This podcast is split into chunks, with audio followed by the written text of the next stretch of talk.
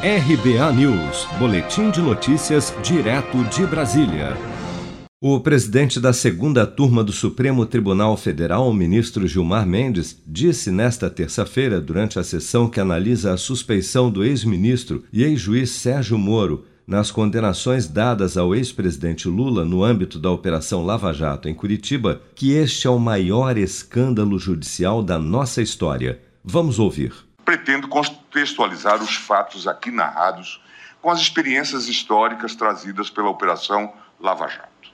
É que seria de todo impossível examinar as argumentações jurídicas apresentadas fora do espectro mais abrangente de objetivação da parcialidade do magistrado.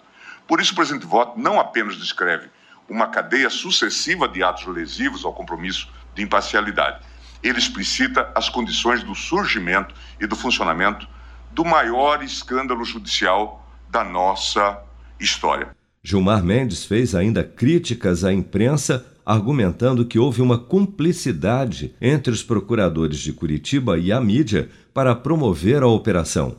Em 8 de março de 2016, os procuradores da Força Tarefa utilizaram o referido grupo do Telegram com a PF para tentar combinar o indiciamento do ex-presidente antes da apresentação da denúncia. Colhe-se das conversas que o juiz Sérgio Moro opinava ativamente quanto ao momento ideal do indiciamento. Utilizo este grupo, PF Lula, seria importante fazer a denúncia logo. O que acham de um eventual indiciamento de Lula pela PF antes da denúncia? Seria notícia. Veja a estratégia de marketing.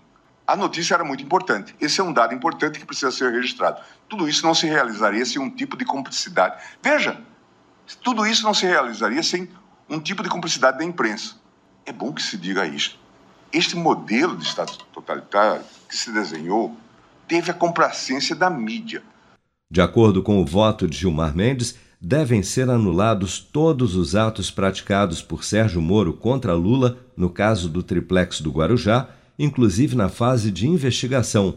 Mas, segundo o voto do ministro, uma nova investigação pode ser iniciada. Mendes ainda condenou Moro ao pagamento de custas do processo em valor a ser calculado.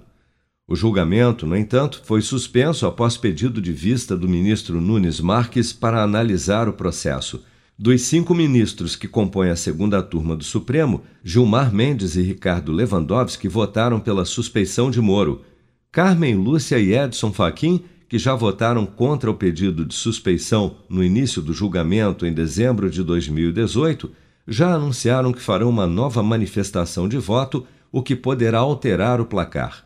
O resultado do julgamento, portanto, permanece em 2 a 2. Em tese, o voto de Nunes Marques, ainda sem data para ser apresentado, dado o pedido de vista, pode ser decisivo.